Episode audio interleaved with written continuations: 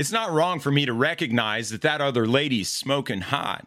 It's not wrong for me as a woman to look at that good looking man. It's not like I've slept with them. My husband or my wife, we're just, we're not getting along and it's just become bland. So I look at pornography because I have needs that aren't being fulfilled. I mean, it's better than cheating on my spouse. God's Resistance is local in the Wilkes-Barre and Wyoming Valley area. If you need someone to talk to or pray with and are interested in joining a small group to help you live as a disciple of Christ, stay tuned for contact info.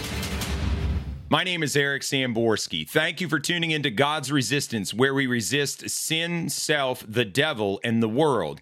You can hear us every Sunday at 9 a.m. on WITK 1550 AM and 94.7 FM. If you missed the radio program, then look for the God's Resistance podcasts on your favorite podcast platform at 10 a.m. every Sunday, where these are uploaded, and you will find other content on there as well.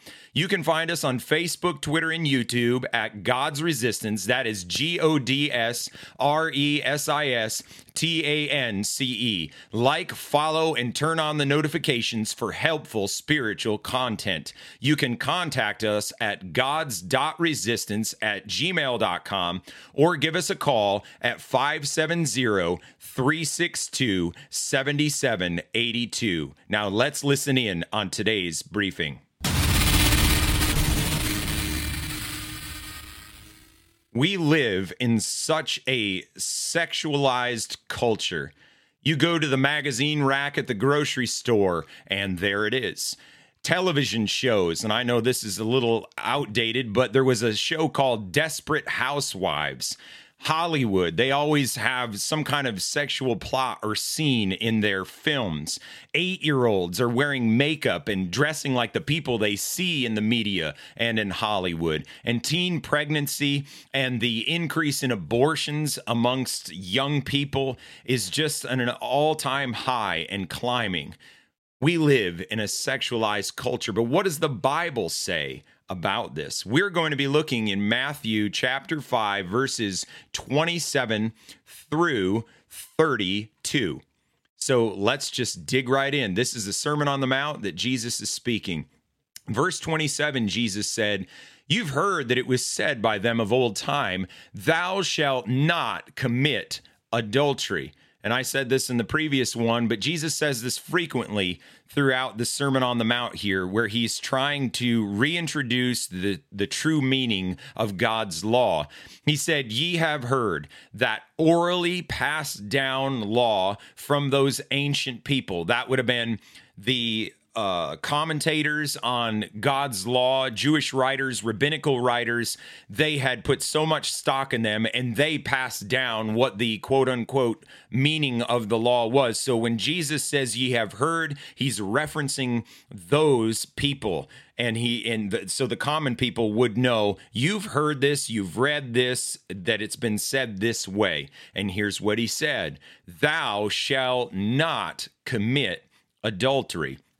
So commit speaks of an act, something that you do. Remember that the Jews were so fixed on the external law to the ignoring of the internal heart. He says, Thou shalt not commit, do adultery. What is adultery? Well, adultery, if you don't know, I'm pretty sure that most of us would know, but it's helpful to just redefine, get everything out in the open as we go through this. Adultery is marital unfaithfulness between a man and a woman.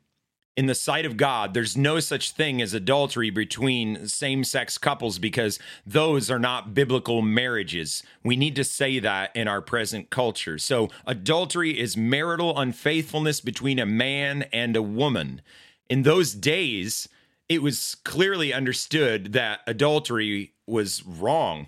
And it almost seems hard. And, it, it's, I mean, I chuckle because it's crazy the the world we live in, especially here in America. It almost seems hard for our present culture to even fathom the idea that promiscuity and adultery is wrong. Television in and Hollywood, they glorify this lifestyle. It just seems normal you know? You can be with whomever you want to be and uh, if you can't be with the one you you love the one you're with uh, you're, you can't be in love with the one whom you're married to then love the one you live with or that you're with right now. Th- those are the prevalent ideas of our culture. People seem to get sick of commitment in american culture. I remember when my wife and i uh, had got married it was somebody at our wedding spoke to my wife my wife and I did what was called a salt covenant instead of wedding rings. So we would take a pinch of salt from each other's bags and then we would we would put our pinch of salt in the other person's bag, then we would close the bags up and shake it. And the idea was that you could not go back on the marriage covenant because there's no way you could pick all those grains of salt out of there and put them back in your bag. But this person said to my wife, that's a really neat idea, but can we use two different colored salts? And the idea was if this doesn't work out, I'd like to back out on this. The symbology seems good, but the implication is that I'm supposed to be with somebody for life, commitment. And in society, commitment is at a very low ebb. And you've probably heard of this. And if you haven't, there's a social media website that came up, I think 2001 and it was basically for people who are married to you know life's short go have an affair. That i think that was their slogan. Let me read you a few things that are on their website. Once in a while something special happens. A fleeting glance an accidental touch a return smile these moments show us a glimpse of something different, something more. We think about them and what they could mean for us, the path not taken and the life not lived. But what if you could make those moments happen yourself? Feel the butterflies, experience the desire, and know what it is not to just live, but to really come alive. And the name of the site is the place to start your journey to find your moment. A little later in their website. Meeting someone at work or through friends is too risky when discretion or adultery is your number one concern.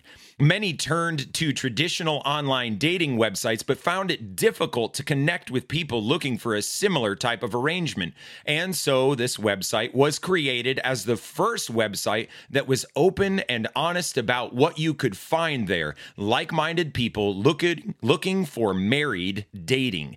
As a place free of judgment, this website revolves around the idea that consenting adults should be able to do whatever they want in private. What began began over a decade ago soon grew to be the international leader in the affair dating space. Originally designed specifically for married men and women looking to have extramarital affairs in the most discreet way possible, it has since evolved to be so much more. What a slick, smooth talking way to put such a heinous crime and sin against God and a sin against your married partner, your spouse. But that is the culture we live in. He said, You heard it's been said, Thou shalt not commit adultery. And even though it may seem difficult for our culture to agree with this, adultery is still wrong in the sight of God. Let's move on to the next verse, 28. But I say unto you, that whosoever looketh on a woman to lust after her hath committed adultery with her already in his heart. Wow. So we we started this and Jesus said, You heard of old that these people, they've told you and passed it down that you shouldn't commit adultery, but Jesus is drilling down. And these apply to every culture, to every generation, because it is the law of God and the corrupt and sinful human heart. Jesus says, But I say unto you, Jesus takes authority out of the hands of those religious leaders, out of the old rabbinical teachers, the commentators that tried to quote unquote make God's law understood or understandable, comprehended. So he says, I say unto you, there's something deeper than just the act of adultery. Whosoever, there's no respecter of persons. Some people might say, well, I go to church. You know, I love God. I'm a good person. It's just that my marriage is kind of a mess. So, you know, I think God will forgive me for adultery. They won't say that, but that's what they're that's what they're thinking. Well, he said whosoever. So, this is for everybody what Jesus is about to say. Whosoever looketh on a woman to lust after her. Let's start with looketh. We cannot help sometimes but to see provocative images almost everywhere. I mean, like I mentioned in the beginning, you can go to the grocery store and you see scantily clad women on the faces of magazines and newspaper, and men dressed in such ways to attract the female gender and to sexualize pretty much everything. You can't even look at a magazine that's supposed to be for cooking without having somebody dressed in such a way, a, a lady showing, you know, parts of her chest. And we we can't help but sometimes see that because we would have to walk around with our eyes closed to not have that enter into our vision. But we may not be able to control that first glance, but the second glance that will reveal the heart. That can reveal the heart. Because we might not be able to help it the first time, but the second time, we don't need to look back at it again we can we have the control to say uh-uh i saw what was over there and i'm not looking anymore. But he says whosoever looketh on a woman so does that exclude a woman looking at a man? Phew the ladies say that doesn't apply to me. Well the context here is the religious leaders who were divorcing their wives uh, for younger ladies. So naturally, Jesus is going to say, Whosoever looks at a woman to lust, because he was talking to men at that time, but the principle goes to both genders. It's wrong on either side. And he said, Whosoever looketh on a woman or whosoever looketh on another to lust after them in their own heart. So it matters in God's sight what the intent of our looking is. Do we look at the other person because we wish we could be with them instead of our current spouse? Do we look on another imagining them unclothed? Do we imagine what it would be like to have sexual contact with that person? And this isn't speaking against temptation, but it's speaking to the intent and the consent. That means your will agreeing to it of the heart. So he's saying whoever looks at the opposite sex with the intent for wicked, evil, lustful thoughts and says yes in the heart already, though the deed may not be done on the outside, that is what Jesus is talking about. He said, That person hath committed adultery with her, or if it's a lady, with him already in their heart hath means that it happened at that point and they're going forward, they're guilty. So that person already committed, they already did an act. The moment you choose these wrong motivations or intents, at that very moment, you're guilty of committing adultery in the sight of God. At that moment, you're guilty. Adultery then, according to Jesus, according to God and his word, the root of adultery is unfaithfulness of our heart, the lust of our heart, and giving into it. This would help us to realize also that a person lusting after another in his or her heart is guilty of sexual sin. That is what Jesus is saying here.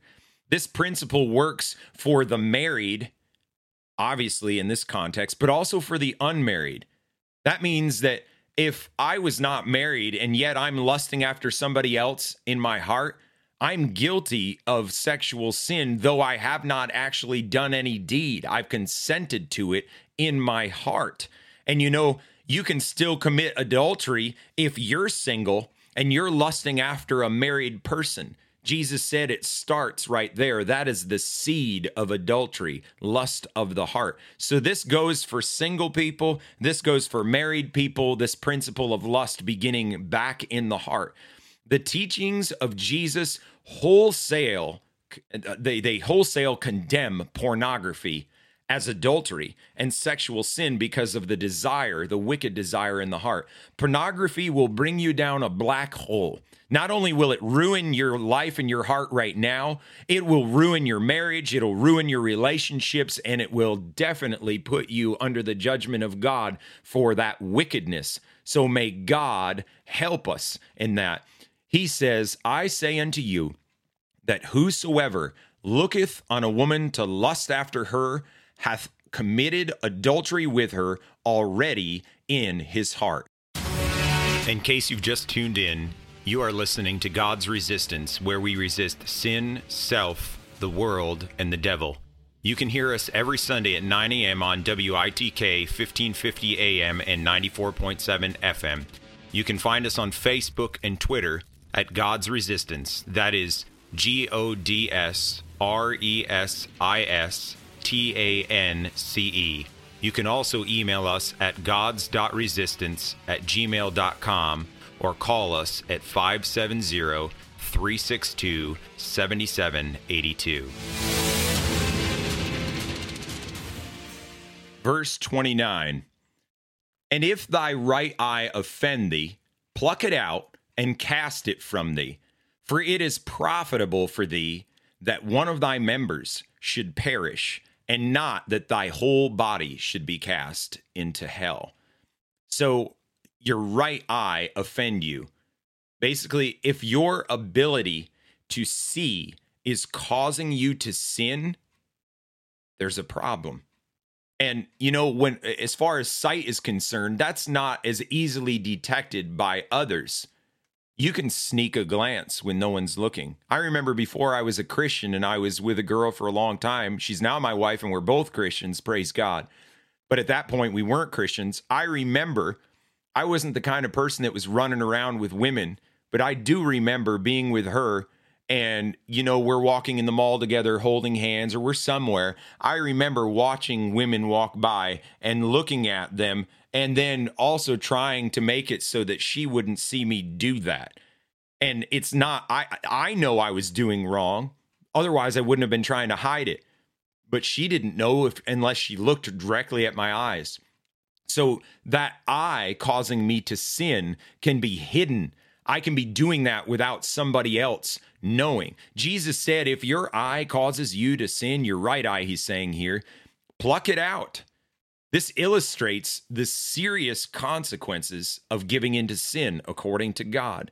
Does Jesus want you to literally pluck your eyeballs out if they cause you to sin? No, it's a it's a hyperbole. And a hyperbole is an exaggerated statement to make a very definitive point. So he's saying if your eye causes you to sin, sin is so serious and detrimental, you should pluck your eye out. In other words, don't let one small part of you be the cause of your entire being landing in hell. Verse 30. And if thy right hand offend thee, cut it off and cast it from thee, for it is profitable for thee that one of thy members should perish, and not that thy whole body should be cast into hell. Again, it was talking about an eye before, here it's talking about a hand. So, more specifically now, our actions. If your hands cause you to sin, and it's a whole lot easier to see when somebody does something wrong outwardly, it's the same hyperbole. If your hand causes you to sin, cut it off. He doesn't want us to cut cut our hand off, but it's that serious. What do we learn from these two verses then? Well, number one, sin is deadly. Secret inward sin can cause you to go to hell, will cause you to go to hell if not repented of. Outward sin will cause you to go to hell. I think a lot of times we can understand well if I come if I actually went out and cheated on my spouse, that's really wrong. But we have a hard time looking at ourselves and saying, well, I'm guilty because I kind of wanted to do that in my heart, though I didn't act on it. Uh, so God won't be upset with me about that. Well, God looks at the heart. He's not, he doesn't want us to do the things outwardly, but he's looking at the fountain where all that came from. So outward sin will cause you to go to hell as well as inward sin. And the what we can learn here is do whatever it takes so that we don't sin. A little indulgence has great eternal consequences. Verse 31. And this is a setup. Jesus speaks about the principle of lust and then brings it down to a real problem that was going on amongst the Jewish leaders and Jewish men. 31. It hath been said, Whosoever shall put away his wife, let him give her a writing of divorcement.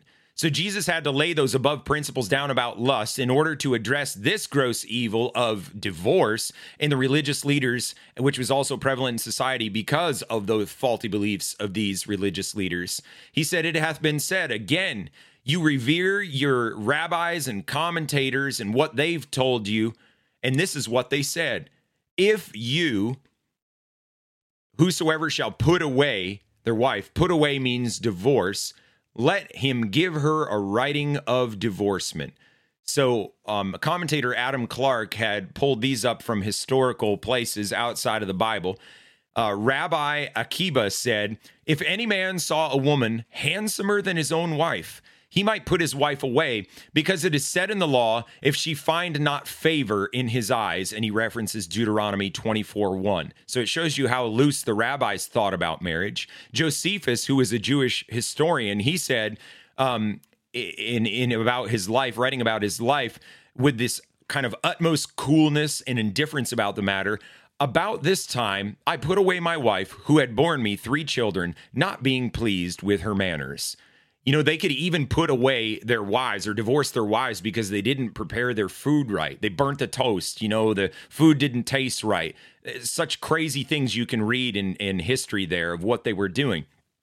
Now he says, let this person, if you if you desire to give your wife, whoever it is, give her a writing of divorcement, then it'll be okay. This is what it would have uh, one of their uh, bills of divorcement would have read like: on the day of the week A, in the month B, in the year C, from the beginning of the world, according to the common computation in the province of D N, the son of N, by whatever name I am called, of the city E, with entire consent of mine and without any compulsion, have divorced, dismissed, and expelled the wife I say M, the daughter of M, by whatever name thou art called, of the city E, who wast heretofore my wife, but now I have dismissed thee. I say M, the daughter of M, by whatever name thou art called, of the city of E, so as to be free and at thy own disposal to marry whomsoever thou pleasest, without hindrance from any one, from this day forever. Thou art therefore free for any man.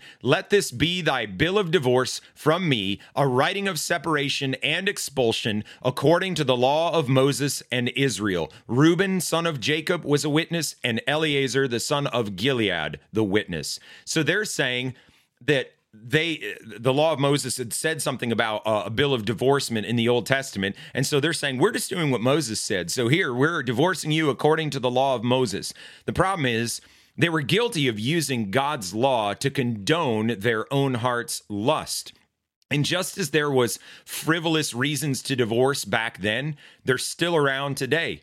Uh, you know, I don't think my wife's pretty anymore. She got fat. She's kind of ugly. She doesn't take care of herself. And and it's a shame if that happens, you know, and it does happen. It's part of life. And we've got to, you know, stay fit and and try to, you know, be who we need to be to one another as a husband and wife. But you know, we just don't get along or we've drifted, our interests aren't the same anymore. All sorts of different things people get divorced for, which is condemned by God Himself. Verse 32, He said, That's what you were told, but I say unto you, that whosoever shall put away his wife, saving for the cause of fornication, causeth her to commit adultery, and whom and whosoever shall marry her that is divorced committeth adultery. Again, Jesus but I say unto you, Jesus takes the authority out of the hands of the religious leaders, and now he puts himself up as the one who speaks with authority in front of everybody. He said, Whosoever. And it, it's crafty the way he's done it because now he's turning it around. He's saying, Whosoever. And he's pointing to the Pharisees and the Sadducees, the religious leaders. He's pointing to them and saying, You aren't outside of this law. You also need to abide by this.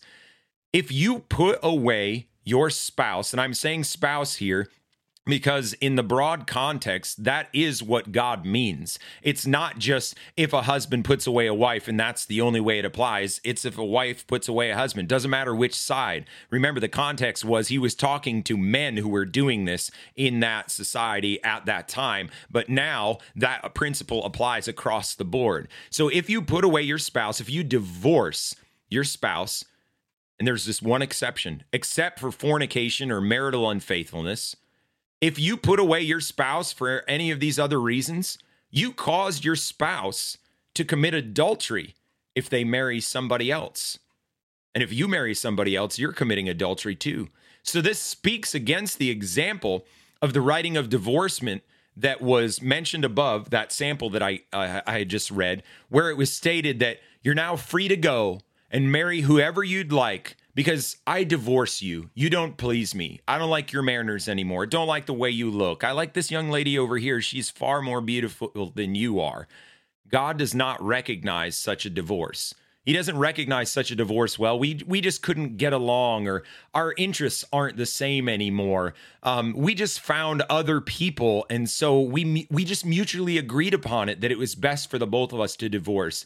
What God hath joined together, let not man put asunder, says the scripture. God does not recognize such divorce. You may be able to go to a court of law and get this divorce, but God doesn't look at this marriage dissolved. So, you caused your spouse to commit adultery if they marry somebody else. You you say you're free to go. Notice that if one spouse commits adultery, then it cannot be said that the other spouse was the cause of it. So like if my wife commits adultery on me, she she goes out uh, and, and is cheating on me with some other man, then it's not that now I've caused her to commit adultery. She made the choice herself. This is what the scripture is talking about. So if you commit adultery in your marriage, it's your fault. It's your responsibility. It's not your spouse's. And you may say, well, my spouse was, you know, not giving me what I needed or they weren't this, that. And I'm not belittling that. I know that those can be hard situations to be in, but still, the act of committing adultery is your personal responsibility. Even if your marriage is troubled and your relationship is strained, you still have the power to say no. You still have the power not to commit adultery. No one can force you to commit adultery. The choice is yours.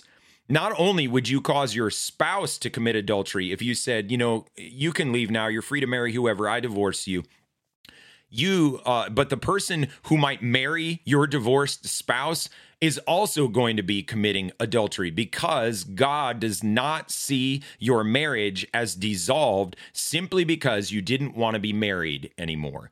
So Jesus clearly teaches that all the marital mess of divorce and remarriage in our culture begins with the sin of lust in the heart.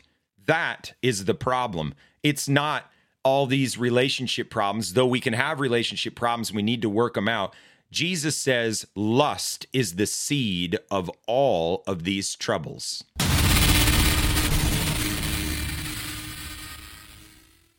Have you found after listening to this that you are an adulterer at heart?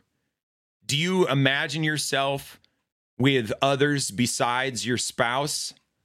Maybe you're not married, but maybe you've lusted after another in your heart. And maybe that person that you were lusting after, maybe they were married. Maybe they are married. Or maybe you just have lust in your heart. Is that where you are right now? Do you look at pornography? Have you gone so far as to actually commit adultery? Have you divorced your spouse because you just didn't want to be with them anymore? It's still adultery in God's sight. It's still a sin. If you found yourself guilty, there is hope for you in the gospel of Jesus Christ. What you must do is repent of your sins and trust in Jesus to save you.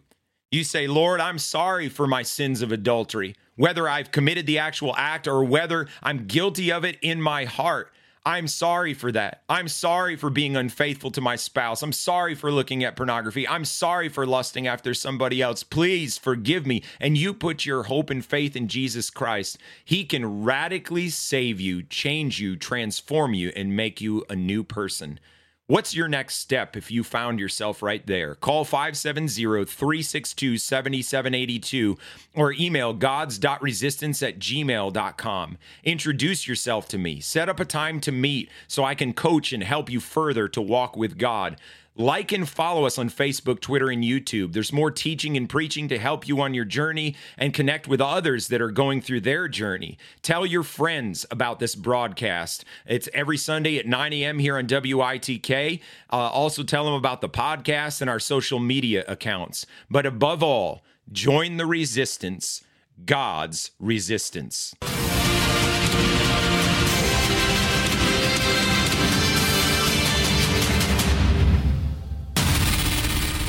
Special thank you to Spectacular Sound Productions for giving permission for the use of the song Heroes and Monsters, which was edited and used in part on this production. The permission was granted under Attribution Share Alike 4.0 International Creative Commons license. That license may be found at https colon forward slash forward slash creativecommons.org forward slash licenses forward slash by hyphen sa forward slash 4.0 forward slash legal code.